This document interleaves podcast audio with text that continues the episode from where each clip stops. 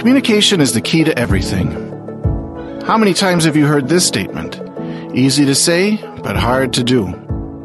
Let's introduce you to the concept of communication and its importance in life. Dear listeners, relax. Make yourself comfortable for a new dose of our podcast.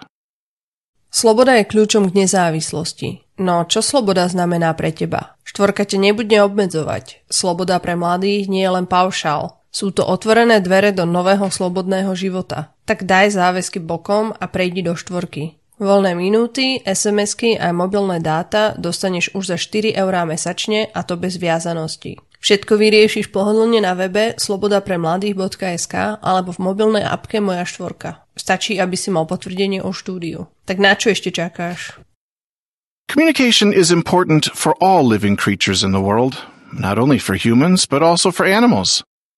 It enables us to exchange thoughts, ideas, desires, and messages between two or more people. By words, mimics, and gestures, we can express our feelings, and it's easier to cooperate with our classmates, colleagues, and family members. Why is communication that important? Choosing the right word and nonverbal expressions helps us solve many situations, either pleasant or unpleasant.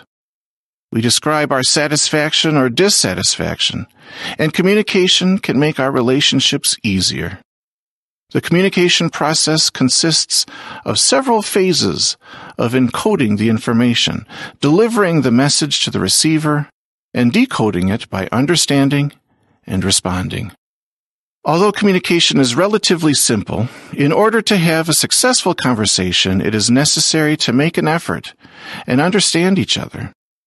Understanding is the hardest element of communication, and it requires empathy, humanity, and a sense for listening.